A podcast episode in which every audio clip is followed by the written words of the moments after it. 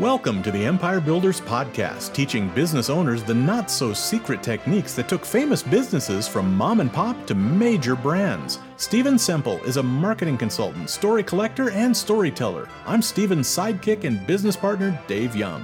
Before we get into today's episode, a word from our sponsor, which is, well, it's us.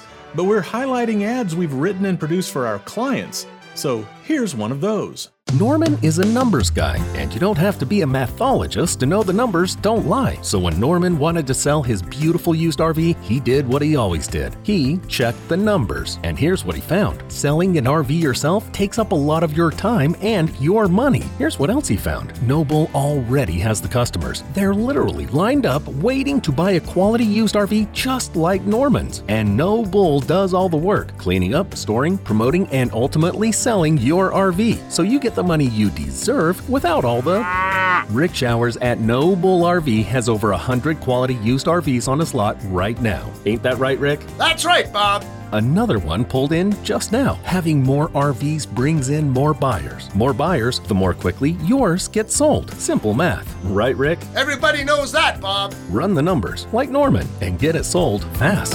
And that's no bull. NoBullRV.ca. Hey, it's Stephen Semple here, and I'm with David Young, and we're starting this episode a little bit differently because it's a little bit of a different topic. I'm over here confused. You're over here confused. Okay, so just yeah. be yourself. I'll bear with you. bear with me. So if I said to you the words, just do it, what do you think of? Nike? Right. Yeah. But also, how do you connect with that statement? Just do it. How do I connect with it? Are you asking Yeah. me a, a personal peek into my own psyche? Yeah, I'm asking for a personal peek into your own psyche. I, I tend to reject it. You tend to reject it, okay? Not for me. Not for you. right. Because, Dave, are you an athletic guy who jogs on weekends and plays racquetball and does all that other Gosh, stuff? no. No, I connect with it because I'm I'm Yeah. that guy. I'm the weekend warrior. You know, I I trail run and hike and snowboard and do all that other stuff. And I think that's important. Keep in mind, great campaigns connect and reject. Here's the reason why I wanted to talk about this because this campaign, just do it. This is about building empires, but this is an interesting insight because this really changed how athletic marketing was being done. And if you want to learn the whole Nike story, go back to episode 41 and give it a listen. It's it's fascinating how Nike grew. But today Nike and Just Do It are so tied together it's almost hard to imagine that this has not always been the case. Mm-hmm. In the early days, Nike did not really advertise. They built their business with athletic endorsements. Yeah. They signed a lot of Olympic athletes and runners, and shoe companies would compete for these athletes. This became the way in which you sold athletic gear was sign up athletes. There's going to be a picture of them in Sports Illustrated and they're wearing your shoes. Yeah, they're wearing your Yeah. shoes. They're standing with the gold medal around their neck wearing your shoes. And in 1984, really exploded this whole endorsement idea because Nike signed Michael Jordan, which was huge. They gave Jordan two and a half million dollars, which may seem small today, but that was three times what any NBA star had ever received. Mm-hmm. And this grew so much that by the time 1996 came along, they gave Tiger Woods a five year, $40 million contract, which at the end of that five years increased to a $100 million contract when it Mm. renewed. So this had been a big part of the Nike DNA. And even the early ads did not have just do it. So Nike was this really innovative company. They did a lot of new technology in terms of making of shoes. They're really proud of what they did. And when companies do that, typically it finds its way into the advertising because they want to share that pride. They want to educate the consumer on their technology. And you remember, Nike invented the waffle sole, which was huge. And Nike was really proud of these innovations and they made great shoes and they wanted to sh- share what they were doing. So in 1982, they decided to start doing national TV ads.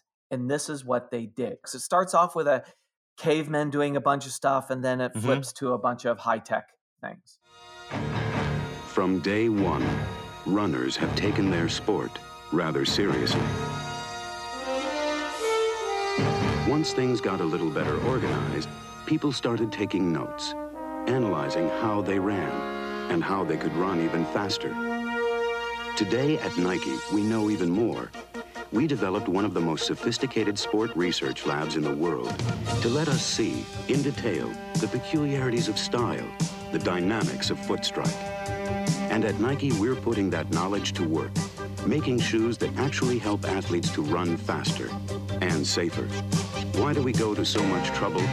Well, it may be the 20th century and all that, but there are still people out there who run as if their life depended on it. So, Dave, what did you think of that ad? A couple of thoughts. One, I, I think it probably resonated pretty well with with technical runners that really want to get better. And I think it probably resonated really well with what, what I would call uh, when when when we start marketing to personality type, the methodical. So the the person that that wants a shoe based on things that they're talking about in that commercial, right? Well thought out science, uh, we studied feet. We studied the impact that feet have as they run, and we put this thing together based on that. I think the the part that isn't there is uh, the message for the rest of us. And if you think about the whole reason, even for the athletic endorsements, it's about aspiration. And not only that, look, the other shoe companies were doing the same thing. They were analyzing foot strikes and doing all that other stuff as well. And yes, Yeah. it, it, it definitely had a success. So they ran those style of campaigns for five or six years. Then in 1988, they hired the legendary Dan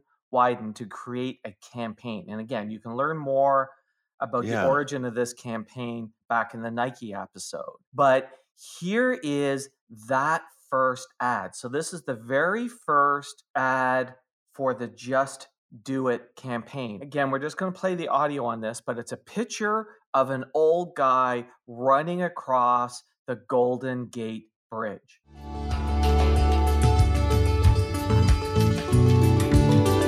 I run 17 miles every morning.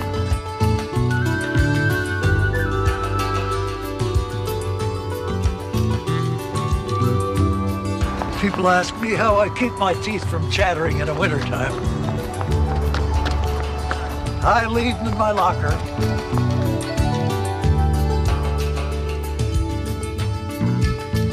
So there's a little bit of humor. I love the whole line about him Mhm. leaving his teeth in the locker. He's this guy who's 90 years old who runs 17 miles a day. Got this light music, not like the heavy dramatic music of the other one. The first one, like I said, technical, probably speaks well to uh, a, very technically oriented athlete, a, a methodically oriented consumer. This one hits you in the feels. Doesn't it? Absolutely. like, damn, I could, uh, maybe I could be that guy. This 80 year old guy's running across the Golden Gate Bridge. I don't even, uh, no. But, but man, maybe I could. And I love how they did just flash the just do it on the on the screen, you know, at the end was Yeah. just like it tied back to it. Like it was one of those slogans that wasn't just this slogan tacked on. It just it actually finished the story. Great ads are about self-identification and aspiration. Now here's the interesting thing is doing the athlete part I aspire to be like them. So that was Mhm. aspirational. But the old guy, I want to be like him. This hit the weekend warrior. And, and look, Dave, even the earlier one, you were like, yeah, that's not me. Just do it doesn't really touch me. And Oh, then exactly. you're like, oh, damn. I'll give you a confession. I've always wanted to wear Nike shoes. I've never found a pair that's comfortable on my feet. They just Yeah. don't fit me well. I take it personally. they're they're telling me that not for you. Almost uh, you know, like like the the soup guy on Seinfeld. Not for you. No no shoe, no Nike for you, Dave. no Nike for you, Dave. Stay tuned. We're going to wrap up this story and tell you how to apply this lesson to your business right after this. Hey, Rick, how's it going? Okay, fine. That doesn't sound okay. Well, What is it? my business. What about it? You probably wouldn't understand. Hit me. Well, you know I love it. But. My revenues have flatlined and I'm not growing anymore. Okay. Well, it's frustrating and depressing, and it was so much better when we were growing. Oh, I bet it was. And nothing I've tried has moved the needle. What about talking to Steven? Stephen, who? You know, the guy that hosts this podcast. Really? You think he could help? I hear he runs a paid for performance marketing agency. I wonder how that works. Why don't you ask him? How? Book one of those free starter sessions on the podcast website. I don't know. You can't say you've tried everything. If you don't try this. You're right. I might even learn something. I bet you do. Thanks, man. Let's go grab a bite. Yeah, sounds good. Right after you call Stephen. Okay, okay. Book your starter session on this podcast's website. Just visit the Empire Builders Podcast com and click on Get Started. Let's pick up our story where we left off, and trust me, you haven't missed a thing. So, what I want people to think about is there's this temptation. There's this temptation when creating ads, especially if you've got something that you're a little bit technical or something as a company you're very proud of. There's this temptation to share all of those things with the marketplace. And especially mm-hmm. when, as you identified so astutely, it's going to resonate with part of your customer base. And you're going to go, oh, this is great because it resonates with them.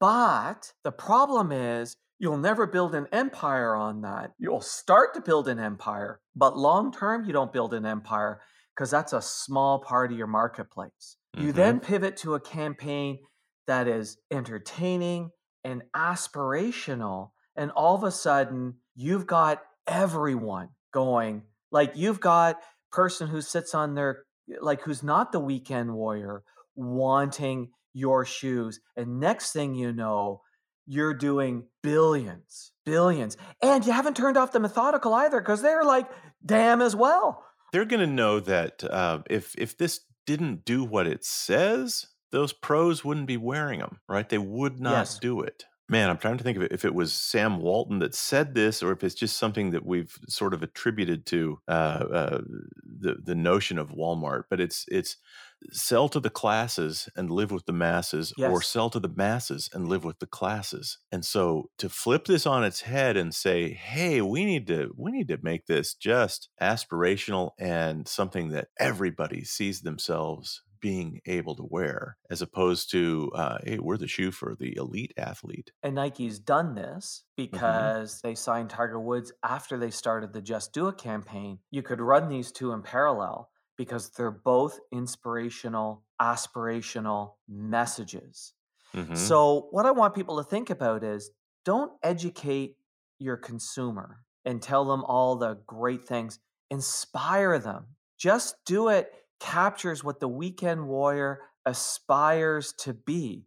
It is that strong, inspirational campaign. You know, as you said, Dave, has you living, you know, with the with the classes. The audience of people with feet is way bigger than the audience of elite athletes with feet. And if they fit my feet and I wore them, uh, you know, who knows? Maybe maybe just do it might inspire me to put a little skip in my step uh, as I as I walk. we, we might see on the Golden Gate Bridge. Yeah, maybe, maybe I'd walk a little faster. so what I wanted to share with people was this because I, I was so surprised, and it, it, it has sat with me ever since we did the Nike episode because when I was researching the episode, I came across these early advertisements and I went, wow, the feeling when they did the Just Do It was so different and so much more powerful. I wanted to find a way to come back and re-explore this campaign because I think I think there's some really strong lessons there for how you want to build your empire and attract new customers and it's really always about try to be that inspirational, aspirational message that speaks to a tribe. I think there's truth in, in being inspirational, aspirational, or just downright entertaining. Yep, absolutely. Those are just subcategories of entertainment, right? There yes, are some movies we watch because we want to be inspired. Yes. There's stories we read because we want to be inspired. And there are other stories we watch and, and read because man, we just want a good laugh. Yep. Either kind of campaign, because they're based on positive emotion, is they're, they're always going to outperform the, the, ones that are just based on facts and educate the public. Uh, nobody wants to be educated. And frankly, hard to gather audience on those things. That's sort of what I wanted to share with people today. I love it. There you go. Thanks, David. Thank you. Thanks for listening to the podcast. Please share us, subscribe on your favorite podcast app, and leave us a big, fat, juicy five star rating and review. And if you have any questions about this or any other podcast episode, email to questions at the empirebuilderspodcast.com.